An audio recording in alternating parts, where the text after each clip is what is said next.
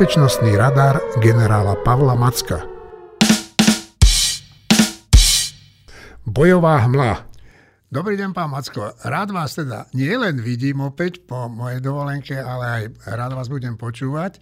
A hlavne by ma zaujímalo teda, že už sa konečne vynára nejaké svetlo, alebo aspoň svetielko pre tú toľko očakávanú ukrajinskú protiofenzívu z tej bojovej hmly. Dobrý deň, prajem v prvom rade, vítajte naspäť. No vyzerá to, že Ukrajinci pristúpili k ďalšej fáze protiofenzívy. Zatiaľ sme ale videli iba útok jedným brigádnym zoskupením a je predčasné hodnotiť dopredu, že či to je ten hlavný úder. E, skôr je to prechod k ďalšej fáze týchto operácií. Videli sme tri bojové prápory posilnené tankami, čo oproti tomu predchádzajúcemu obdobiu, kedy sa snažili Ukrajinci postupovať v takých malých jednotkách s ručným odminovaním, je isto zmena, ale nie je to e, ešte to, čo by som ja nazval, že tým úplne hlavným úderom. No ale poďme po poriadku. Povedzme si najprv, čo sa dialo uplynulý týždeň. No tak, čo sa dialo? No tak začnem od Ruska. Rusi útočili na východe, mali čiastočné taktické úspechy, ktoré samozrejme Rusi, ruská propaganda a ich e, priaznivci po celej Európe a hlavne u nás s ováciami oslavovali. E, prekročili rieku Žerebec, to je na východe v Luhanskej oblasti, a, dosiah- a chceli dosiahnuť až na líniu rieky Oskil. Je to stále ten priestor západne od Svatové a severozápadne od Svatovej ako keby smerom na Kupiansk a cez Kupiansk ide tá, alebo v tom priestore ide rieka Oskil a tá vlastne potom pokračuje dole, je tam aj taká veľká vodná nádrž a to bolo vlastne predmetom tých bojov minulý rok, keď Ukrajinci vlastne e, sa dostali až za tú rieku a odtlačili Rusov až na tú líniu Svatové Kremina. Takže Rusi tam čiastočne postúpili, získali tam aj taktické úspechy. E, chcú znovu získať samozrejme oni Kupiansk, to je veľký dopravný úzol a vedú tade hlavné zásobovacie trasy a chceli by si vybudovať to, čomu my vojaci hovoríme nástupisko na Charkov alebo na zvyšok Donbasu. To znamená, ak by ten priestor dosiahli, tak by mali to, čo sa v doktríne vždy hovorí, že musíte mať alternatívne ciele a slobodu rozhodovania, že vlastne protivník nevie, či zautočia na Charkov, alebo naopak sa stočia dole na ten Donbass, no ale sú ešte od toho ďaleko. Chcú odlákať e, ukrajinské rezervy, lebo cítia, že ten ukrajinský tlak na juhu je vysoký a, a Ukrajinci si to ale musia strážiť. Dobre, a čo Ukrajinci? No tak Ukrajinci tí, na východe sa im darilo, jednak po, napriek tým taktickým postupom Rusov držia to, e, ako sa hovorí, pod kontrolou. To znamená, nepresúvajú tam tie rezervy, ako od nich Rusi očakávali a nechávajú si ich stále v zálohe, niekde viacej v hĺbke toho priestoru, niekde medzi, medzi e, Donbasom a Dniprom, aby ich vedeli zasadiť e, tam, kde to naozaj budú potrebovať, keď sa rozhodnú a keď príjmú také tie väčšie operačné rozhodnutia. Ukrajinci na juhu dlhšiu dobu e, ako keby na tom fronte stagnovali, to znamená, nevideli sme nejaké veľké také tie vizuálne posuny priamo na tej línii dotyku, ale tie boje boli veľmi intenzívne stále, len nejako to bolo také krok vpred, krok vzad, alebo dva kroky vpred, jeden krok vzad, že dobili nejakú časť územia, potom sa zase Rusi ich naspäť chvíľu zatlačili, lebo bojuje sa o každý jeden zákop. Ale videli sme viditeľný posun v oblasti Bachmutu, kde postupovali aj na severnej a južnej ose, to znamená na, smerom na Chromové, ale aj na sever od Bachmutu a Klišívka na juh od Bachmutu. E, tam ich Rusi ako keby čiastočne zastavili, ale stále držia Ukrajinci pod e, kontrolou a, a majú tam aj palebné postavenia dôležité výšiny okolo Bachmutu, a čím majú vlastne pod priamou palebnou podporou celý ten priestor a darí sa im aj naďalej postupujú, aj keď tí Rusi čiastočne zatlačia naspäť, tak Ukrajinci ich opäť posunú ďalej a postupovali tam pomerne e, na, na tie miestne pomery pomerne dobre. Videli sme e, veľ, napriek tomu, čo som povedal, že ako keby stagnovali na tej línii dotyku, videli sme veľmi intenzívne aktivity v tom hĺbšom ruskom tyle.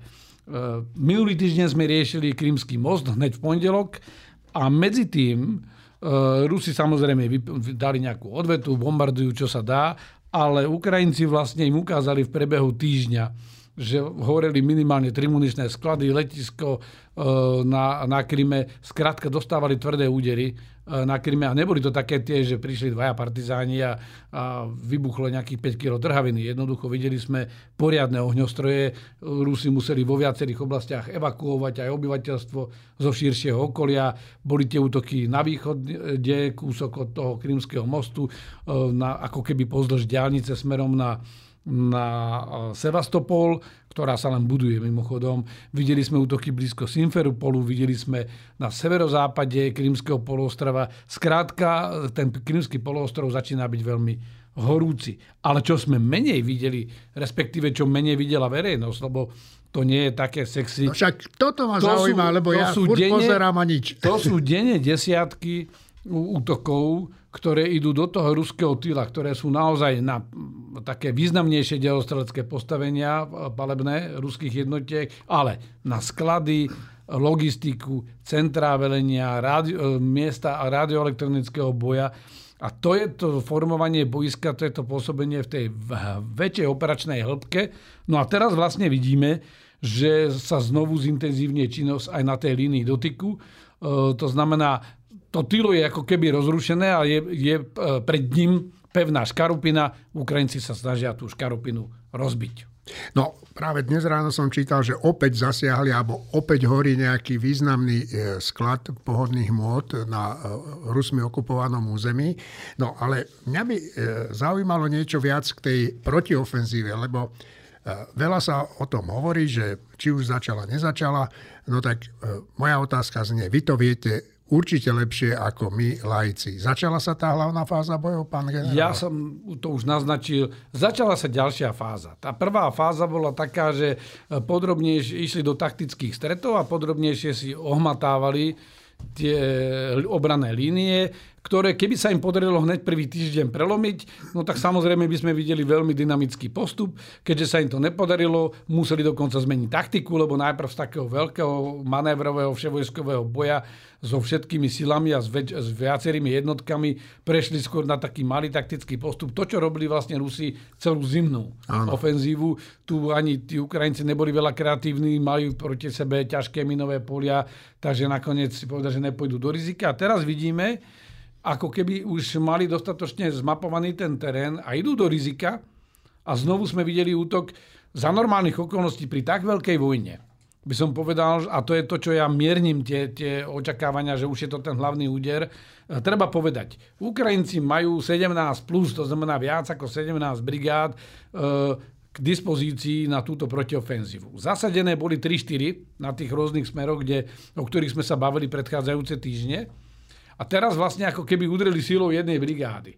To znamená, oni stále majú minimálne desiatku brigád v zálohe, ale vidíme už zretelný posun, že niektorí z tých brigád, to znamená, to sú tisícky vojakov, sa hýbú smerom k eh, frontu. K tomu, áno, k tomu frontu. To znamená, eh, vyčkávajú na to, že keď sa podarí prelomiť tú, tú hlavnú obranú líniu, tak tam proste natečú a roztrhnú to ako keby tú obranu a za tými obrannými líniami je práve ten priestor, ktorý oni systematicky predtým ničili. To znamená, tam je ten predpoklad, že by mohli ako keby sa roztiec. To je ako tá pretrhnutá hrádza pardon, Novokachovskej priehrady. Že vlastne hrádza je pomerne úzke miesto kilometrové a prelomilo sa iba na pár desiatkách metrov, ale zalialo to vlastne celú Aha. tú oblasť aj, aj na jednom brehu, aj na druhom brehu rieky Dnipro. Takže momentálne, čo vidíme, je taký kombinovaný útok, je to znovu manévrový boj, ale tým ťažkým terénom prenikajú do hĺbky. Američania sa už poponáhľali, povedali a New York Times publikoval, že už je teda ten hlavný úder. Áno, môže to byť začiatok toho hlavného úderu, že či sa to stane hlavným úderom alebo nebude závisieť od vývoja.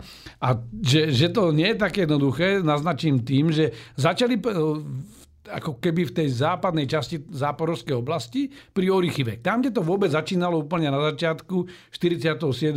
mechanizovanou brigádou, kde stratili tie prvé Leopardy a Bredly. Teraz sa tam znovu natlačili a útočia tam znovu e, viac ako brigádou a vyzerá to, že pod Robotine sa stočili ako keby mierne na východ a pozdĺž tých zákopov vlastne idú vnú, ako keby vnútrajškom tých zákopov, idú pozdĺž tých línií a postupujú pomerne rýchlo. A medzi tým, keď sa všetci pozerali na túto oblasť, tak sa vlastne Ukrajinci e, koncentrovali aj na tú, ten, ten vremísky výbežok, to je to rozhranie, kde začínala vlastne e, tá druhá časť tej, tej ofenzívy, kde bolo tá Novoselivka a ďalšie oblasti a vlastne máme najnovšie správy, že teda obsadili aj Staromajorské. To bol tzv. vremísky výbežok, tam, boli, tam bola celá rada tých obcí, kde vlastne čisto mm, priestorom získali najviac kilometrov štvorcových, len ja, ako už asi cítite, že za tie týždne, že ja som veľký skeptik ku kilometrom štvorcovým. Mňa zaujíma to, že naozaj musím otvoriť tú konzervu, musím buchnúť do, tej, do toho správneho miesta a keď to otvorím, tak sa ten obsah vyleje a to je to, čo sa Ukrajinci snažia. Takže nakoniec ten hlavný úder môže byť aj trochu niekde inde, ale v každom prípade ten, ten zámer je jasný. Eh, v, tom, v tom robotine, v tej záporovskej oblasti útočia smerom ako keby na Tokmak, ale oni nebudú chcieť zrejme dobíjať eh, veľmi opevnený Tokmak, skôr sa budú tlačiť, aby, sa, aby išli jedným smerom, smerom k tomu pobrežiu a to staromajorské. Tam, keď sa im podarí prelomiť, tak majú vlastne priamu líniu, ktorá sa im otvorí dole smerom na Berďansk. A len sa chcem spýtať vás, preruším, prepáčte, že uh niekde som čítal, že ukáže sa do dvoch, do troch týždňov, že či je to úspešné tá protiofenzíva alebo nie. Je to tak, alebo to môže byť aj skôr? Čo bude ten kľúčový signál? Do, do troch týždňov to sa hovorí o tej hra, hornej hranici, že keď to do troch týždňov e, výrazne nepostúpia, neprelomia, tak budú musieť prehodnotiť ciele tejto uh-huh. operácie, e, ale môže sa to stať aj v priebehu noci. To je, uh-huh. to je proste, o tom je vojna. Ale, ale teraz Rusi už vidia, že asi kde bude ten hlavný smer, aj keď môže byť ale dvoch prúdoch. A to je to, čo som naznačil. To staromajské teraz, alebo ten vremísky e, výbežok na rozhraní Záporovskej oblasti a Doneckej oblasti a ten útok zo severu, ako keby cez tú Záporovskú oblasť toho Robotine, Tokmak a dole smerom na Melitopol.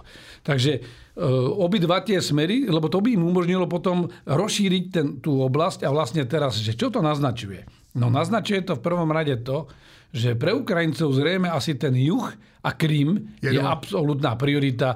Je to pre nich strategické územie, kvôli Krymu Rusi aj do tejto hlúpej vojny išli. E, to znamená, a Ukrajinci Zelenský jasne povedal posledné dni, že bez Krymu v koniec vojny nebude. Hovoril to aj Zálužný. A teraz naozaj, keby som bol ruský plánovač a stratég, tak buď by som vrhol všetky sily na to, aby som naozaj prerazil niekde u toho Kupianska, a zamestnal tých Ukrajincov, lebo to je jediná možnosť, ako oslabiť ten ukrajinský tlak, alebo presunul všetky zálohy na ten juh, lebo ako náhle sa Ukrajincom toto podarí preraziť, tak vlastne môžu dokončiť zničenie Krymského mostu, môžu prerušiť ten pozemný koridor. A to, čo sme videli v malom na jeseň minulého roku, že na tom západnom brehu Dnipra v Chersonskej oblasti zostali tie vojska. Sice sa vedeli k ním Rusi dostať, ale zostalo to už pre nich veľmi komplikované. Tak toto sa im teraz môže stať s Krymom, e, so zvyškom Chersonskej oblasti a s časťou Záporovskej oblasti. No a vy ste povedali, že keby ste boli e, ruský generál alebo e, ten, ktorý rozhoduje o tom, ako sa chovať, no tak e, oni to vedia podľa vás? No vedia to, len tá vojna je veľmi nepredvidateľná a e, samozrejme každý deň vy sa skúšate, pokúšate niečo urobiť, super na to reaguje a tá situácia sa priebežne mení. To znamená, ten, kto bude pružnejší a ja by som možno v tomto prípade od parafrázoval Martina Svárovského, že ten, kto si ponechá dlhšie zálohy a nasadí ich ako posledný, má väčšiu šancu na to, že v tejto fáze bude úspešný. A preto vidíme, že Ukrajinci ešte stále držia tie zálohy.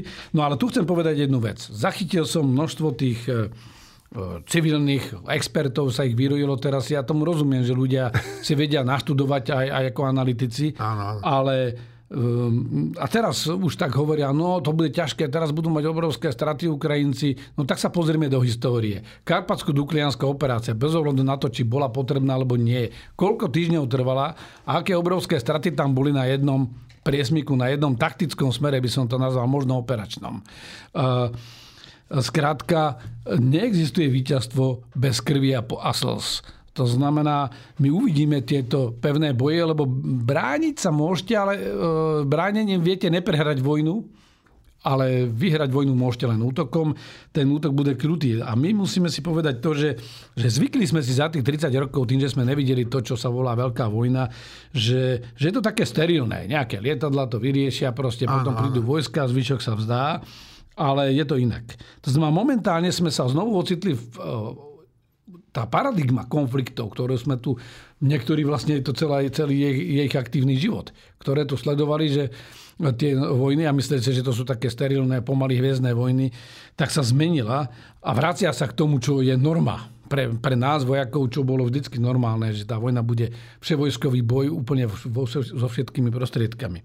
Takže momentálne sme v konflikte e, bez leteckej nadvlády, Rusi majú leteckú prevahu, ale nemajú nadvládu. A kvôli tomuto vlastne im to všetko, všetky tie plány im zlyhali už od prvého dňa, lebo... No ale prečo je to tak? No jednoducho vychádzali zo zlých predpokladov. Ukrajina mala tú protivzdušnú obranu pevnejšiu, dokázala sa pripraviť, rozprestrieť tie svoje sily a Rusi mali príliš veľké straty na to, aby vkračovali alebo vstupovali do toho ukrajinského vzdušného priestoru. Útočia raketami. Raketu buď zasiahne cieľ, alebo nie, tu viete obetovať. No ale, ale pilotov s lietadlami, aj tie lietadla by ste teoreticky, lebo Rusi majú ešte dosť lietadiel, ale tých najlepších pilotov vy nemôžete obetovať všetkých.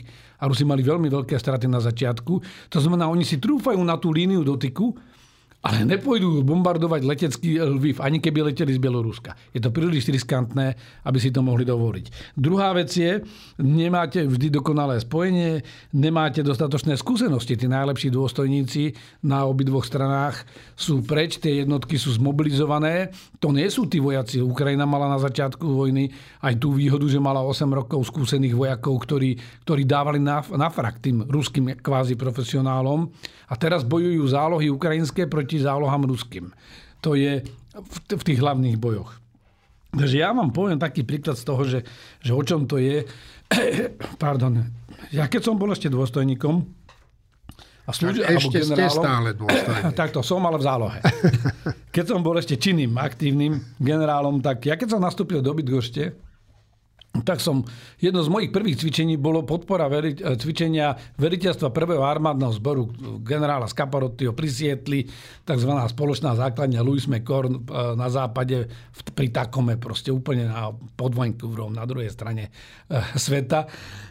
No a vtedy môj protiajšok, tak ja som bol veliteľ spojeneckého, veliteľ výcvikového centra a veliteľom rovnakého centra Spojených štátov bol generál Rudersheim. A ja som prišiel cvičiť uh, tento zbor na prevzadanie velenia misii ISAF v Afganistane. Generál Skaparoty sa neskôr stal vrchným veliteľom alebo hlavným veliteľom aliancie v Európe, Sakiurom takzvaným.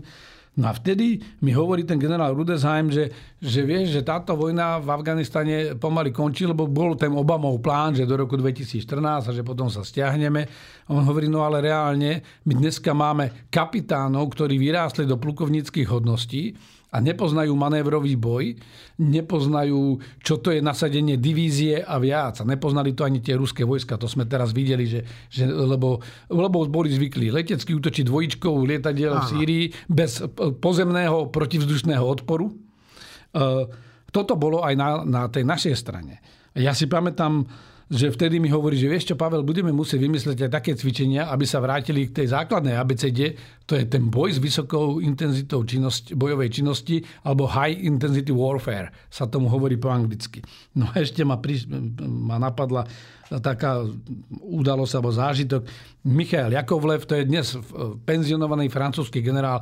A ja som myslel, že rusky, také meno. A, no, má také meno, asi to boli tie emigranti nejakí. Áno, áno. A Michal Jakovlev bol zástupca náčelníka štábu v Šejpe, to je to hlavné veliteľstvo aliancie v Európe. Predtým som ho poznal ešte z inej práce. A on keď bol v Trenčíne na nejakom tom Finabel, bolo také združenie európskych armád, a európske, pod hlavičkou Európskej únie. A keď bol v Trenčíne eh, pod hradom, tak eh, hovorí tým účastníkom, že viete, my by sme mali sa cvičiť aj na to, že my sme zvyknutí, že máme leteckú nadvládu, zo vzduchu nám nič nehrozí, protizdušné nám nehrozia a všade, kde potrebujeme, sa dostaneme a máme na všetko počítače a že keď vám povytrhám teraz tie káble z počítačov, tak nebudete e, vedieť bojovať.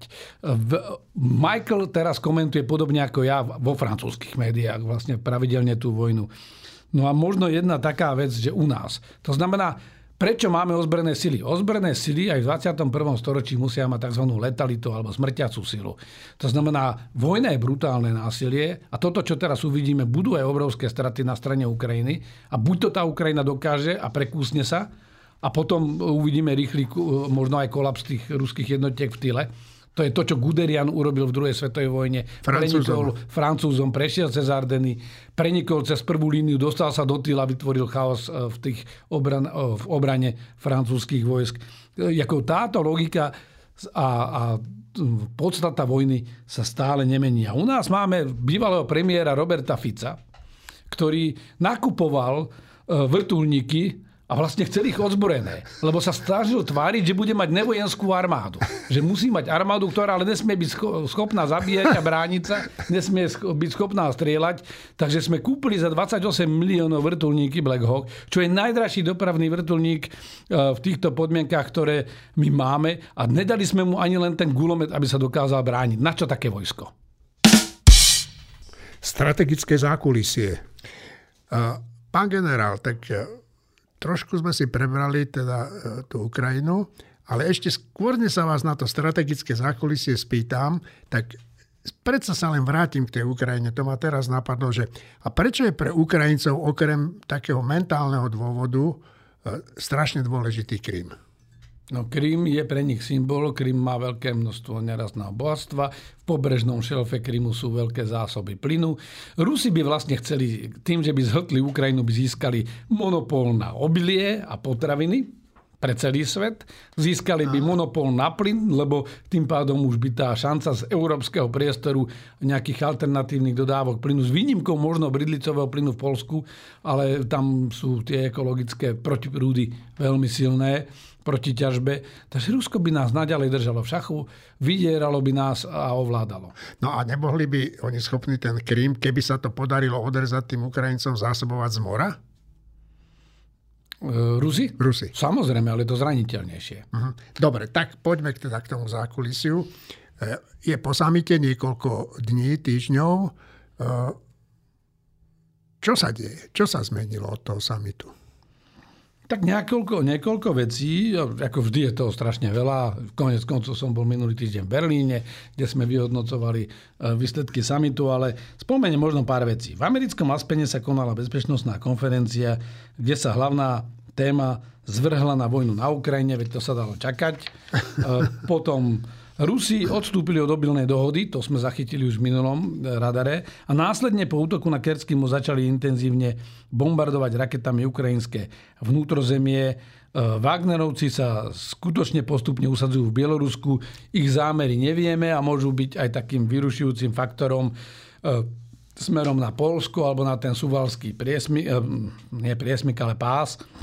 Alebo môžu sa pokúsiť robiť sabotáž aj na juhu na juh od Bieloruska, to znamená smerom na západnú Ukrajinu. Ale to by boli všetko špekulácie. Skrátka vidíme, že áno, Wagnerovci sú v Bielorusku a pre mňa úplne najlogickejšie vidieť, že Lukašenko potrebuje takýchto vagabundov ozbrojených, pretože nemá tú svoju moc pevne pod kontrolou a keby náhodou mu hrozilo zosadenie, takých vie použiť. Dobre, no a čo sa udialo v tom Aspene? Vraj tam uh, niekto povedal Ukrajincom, že už je po všetkom, Aspoň takto šírili niektoré konšpiračné médiá a niektorí ľudia na e, sociálnych médiách. Výborne, že ste to spomenuli. No tak to je presná tá ukážka toho, že prianie je často otcom myšlienky. E, v Aspene bola bezpečnostná konferencia a padli tam aj tvrdšie hodnotiace slova na doterajší priebeh protiofenzívy, veď tie očakávania mal každý nejaké. Ozval sa aj nejaký plukovník z Spojených e, štátov, bývalý spravodajec a respektíve nejakí analytici.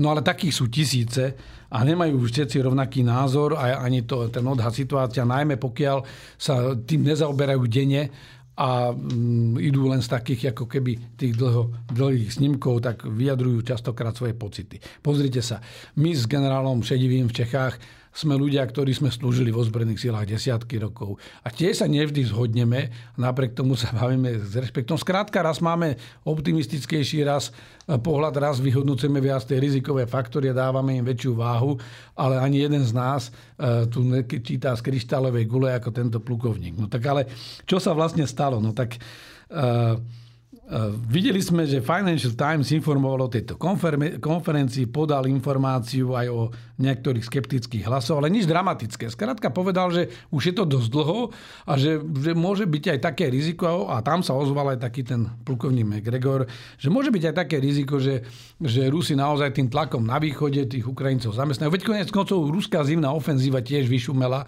no takže môže vyšumieť aj tá ukrajinská ofenzíva. No a že teda Mm, to nemusí byť také priamočiare. No ale naše hlavné správy urobili z toho obrovskú blinu a mali hody. Svoj článok uviedli titulkom, doslova to ocitujem, že je po všetkom Zelenskému na fóre v USA oznámený znepokojujúce správy. Zelenský teda nebol na konferencii, on tam bol len online a on ohlásil, že protiofenzíva naberie tempo. A teraz by som chcel odilustrovať, že ako to vlastne funguje, ak si to dobre pamätám, že ako to vlastne funguje s týmito našimi konšpiračnými médiami. Oni ocitovali tento, e, ten, aj New York Times a ocitovali aj e, Financial Times, a tieto hlasy tam zazneli, ale zazneli v nejakom kontexte, nezazneli ako také, že, že už je koniec, že Ukrajina to má vzdať a vlastne už budú rozbití na prach proste a Ukrajinci končia, že, dali, že síce navonok sa tvária všetci optimisticky, ale v zákulisí povedali, že neveria vo víťazstvo Ukrajiny. E, no a odvolávajú sa na nejakého plukovníka McGregora, ktorý vo svojom blogu aj na YouTube potom, a to znamená, ani to nebola na tej konferencii Aha. samozrejme, ako chytá, to, topiaci sa z teba chytá. No, tak, takže títo naši propagandisti v denníku, alebo tam portály hlavné správy, mimochodom svojho času financované aj proruským špiónom, tak e, už sa o tom rozpisovali, že by, nebol, že by ten plukovník nebol prekvapený, keby Rusi v auguste obklúčili Charkov ale, a hneď ako sa tak stane, tak vlastne Ukrajinci nasadia svoje posledné rezervy. Ja som v tomto veľmi opatrný. Môžem ubezpečiť poslucháčov, že, ale aj tých čitateľov tohto konšpiračného média, že nie je po všetkom. Vojna je dynamická a brutálna zážitosť, to sme si pred chvíľkou hovorili a v hlavných správach na ruskej ambasáde aj po 519, po 520 dňoch oslavujú podľa mňa predčasne svoju trojdňovú, respektíve desaťdňovú vojnu. Pán Macko, keď som sa vás pýtal na ten Krym, vy ste tam spomenuli, že pre Rusov to je dôležitý ten Krym z mnohých dôvodov, ale okrem iného aj kvôli tomu, že by potom mal monopol na obilie, keby ovládol tú Ukrajinu. No, tak sa vráťme k tej obilnej dohode. Čo bude teraz? Čo sa deje? No, Rusi odstúpili od obilnej dohody a pripravovali si to dlhodobejšie. Minimálne mesiac indikovali, že keď dohoda vyprší, že oni už ďalej e, pokračovať nebudú. Samozrejme, že zasa propaganda povedala, že to je v odvete na útok na Krymský most. Nie je to pravda. Keď sa pozriete aj na tú mapu, ten Krym naozaj trčí do streda Čierneho mora, kontroluje aj Azovské more. Tým pádom, kto ovláda Krym, tak viac menej to má takú jednu obrovskú lietadlovú loď uprostred Čierneho mora. Z vojenského hľadiska. Ak odmyslím všetky tie ekonomické a, a ďalšie aspekty. No ale Rusi... Uh, bombardovali následne Odesu, bombardovali obilné terminály, okrem katedrály, teda, lebo povedali v takej správe, ak si to dobre pamätám, že zasiahli všetky ciele. To znamená, cieľom tá katedrála musela byť, keď ju zasiahli. To znamená, ako keby som chytal za slovíčka. Ale v každom prípade zbombardovali obilné terminály. Ukrajinci hľadali teda náhradné trasy, no a povedali si, že pozdĺž pobrežia, aby sa to dalo, lebo tam sú také tie riečnomorské člny, ktorými by vedeli plávať pozdĺž pobrežia a v Dunajskej delte. Ja si pamätám, mal som takého kamaráda, ktorý kedysi ešte za socializmu robil Dunaj plavby a oni plávali až do Izmailu. Lebo v Dunajskej delte sú dva prístavy ukrajinské, Izmail a Reny. No a Rusi zbombardovali dronmi aj tieto aj tieto prístavy a opäť sa tam snažili zničiť tú infraštruktúru, ktorá by umožňovala export obilia dokonca 190 metrov od hraníc Rumúnska. To už je veľká hra s ohňom, lebo by mohla prísť aj tvrdá reakcia. Konec koncov na to oznámilo, že zvýši patrolovanie v Čiernom mori. Uh, Ukrajinci um, samozrejme sa budú snažiť čo najrychlejšie to opraviť. Je to po, zároveň aj vidíme pokus, že Rusi vyťahujú z prístavov z Novorosíska e, Čiernomorskú flotilu na more. E, budú sa snažiť ako keby blokovať e, vlastne celé Čierne more alebo celé to ukrajinské pobrežie, aby nemohli Ukrajinci vyvážať potraviny. Teraz sa ukazuje, že možno, že až taká pevná tá blokáda nebude. Takisto si nechcú Rusi asi dovoliť priamy konflikt s Tureckom, Rumúnskom alebo Bulharskom v tomto priestore. E, takže mm, Rusi sa snažia vydierať celý svet. Vojensky sa im až tak nedarí, aj napriek týmto hlavným správam a všetkým konšpirátorom. E, naťahujú ten konflikt a snažia sa unaviť, odradiť. To je to, čo celú dobu robia. Aj tým bombardovaním, aj všetkým. Je to 520 dní dnes, ak si dobre pamätám, tak snažia sa vlastne E, tým, že znovu zablokujú tieto potraviny, vyvolať aj vnútropolitické e, pnutia aj v západnej Európe, ale aj v ostatných častiach sveta e, a tým pádom donútiť nás ako keby sa zmieriť s tým osudom Ukrajiny a prestať podporovať Ukrajinu. No a je ešte niečo v tom zákulisí zaujímavé? Tak je tam pár vecí že napríklad e, Rusi by sa, som to už naznačil, že Rusi by sa podľa Ukrajincov, oni už to také nahlas hovoria, mali začať báť o Krym. E, Ukrajinci veľmi intenzívne pôsobili na Kryme, ale aj na prístupových trasách k nemu a vyzerá to, že aj najnovší hlavný ťah je naozaj smerom na juh a na Krym, to znamená rozbiť ten pozemný koridor. Vidíme, a nespomínali sme to dnes, že stále si držia aj to predmostie na západnom brehu, tá východnom brehu rieky Dnipro e, v Chersonskej oblasti. Na verejnosť prenikli správy, že Ukrajinci začali používať rakety S-200 ako prostriedky zem-zem. Rusi toto robia s S-300. S-200 boli v Ukrajine vyradené, ale technicky zostali odpalovacie zariadenia zhruba 4 batérie. To je, to je celkom dobrá sila a vlastne množstvo tých rakiet, ktoré aj kvôli peniazom nedokázali včas zničiť. To znamená, zrejme ich začínajú používať, možno, že ak si aj spresnia navedenie, tak majú vlastne, ak už im došli točky, tie staršie balistické rakety, tak vlastne tieto rakety S-200 dokážu používať. Jako v čom sú dôležité tieto rakety, to vidíme aj z tej ruskej strany.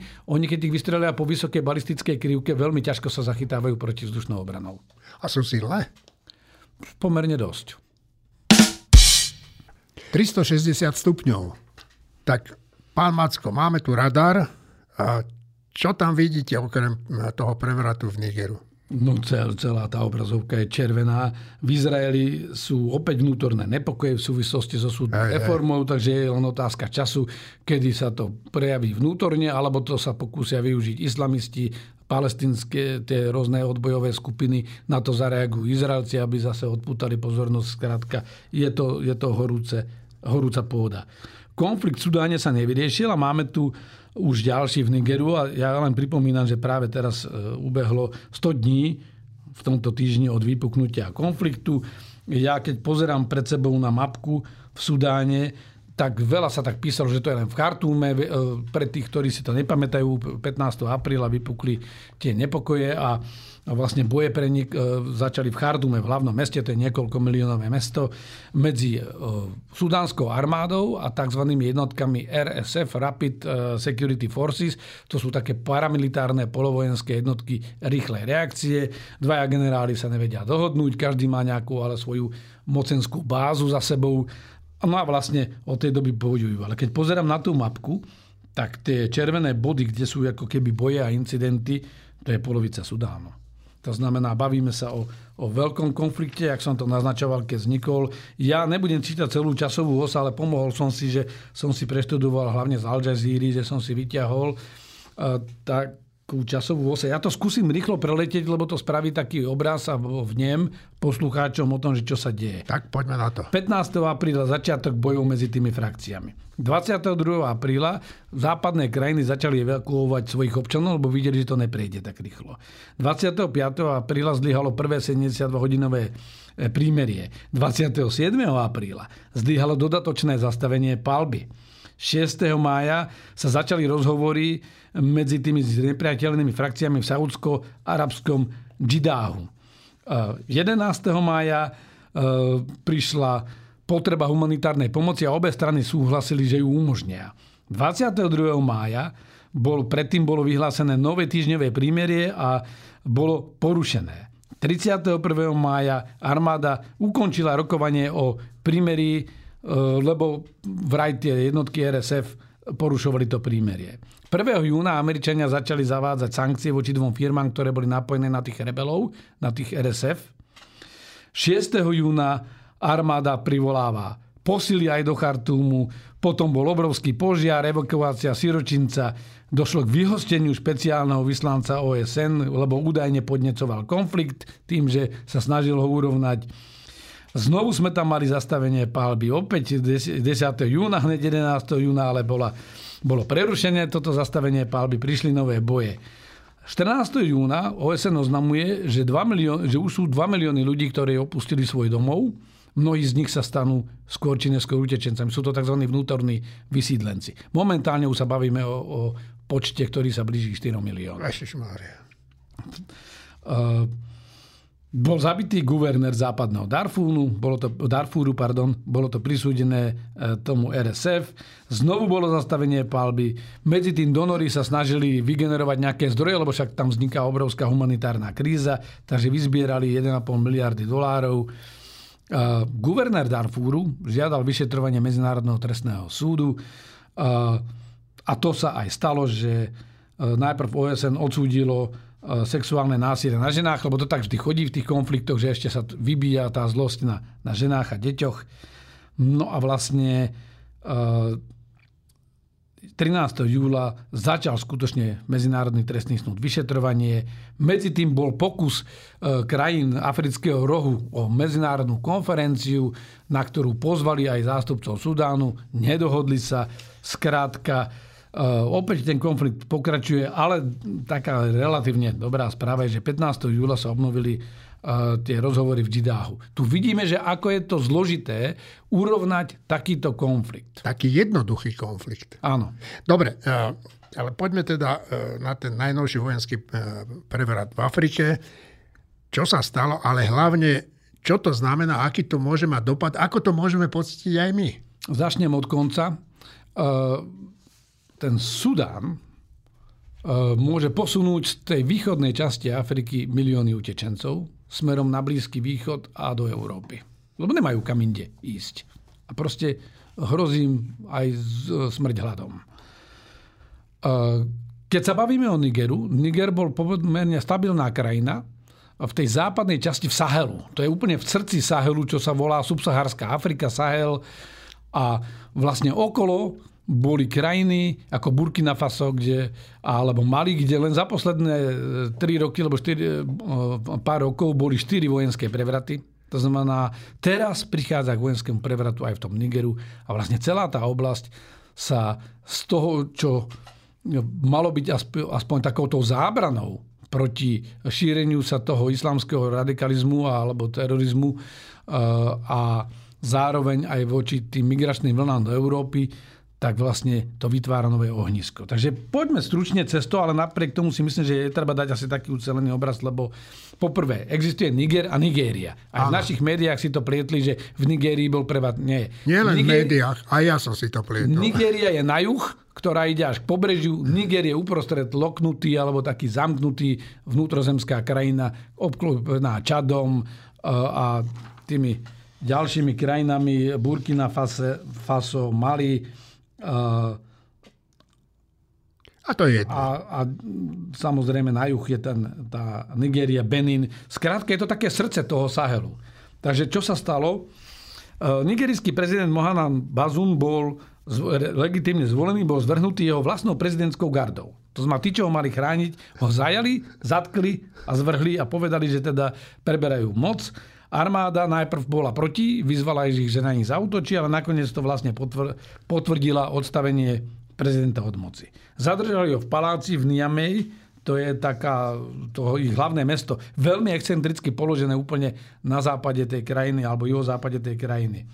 Obsadili prezidentský palác, zablokovali ministrov, prezidentský úrad na začiatku hovoril, že armáda môže zautočiť na povstalcov, ale tá armáda nakoniec ako keby súhlasila s tým s tým prevratom. Teraz, aké sú príčiny? No nie sú úplne jasné, už som to spomenul, boli tam 4 prevraty len v blízkom susedstve. Menší pokus bol aj priamo v Nigeru, e, v roku 2021 pred inauguráciou prezidenta Bazuma, kde sa jedna malá jednotka rozhodla, ale to rýchlo potlačili. Teraz, aký je kontext?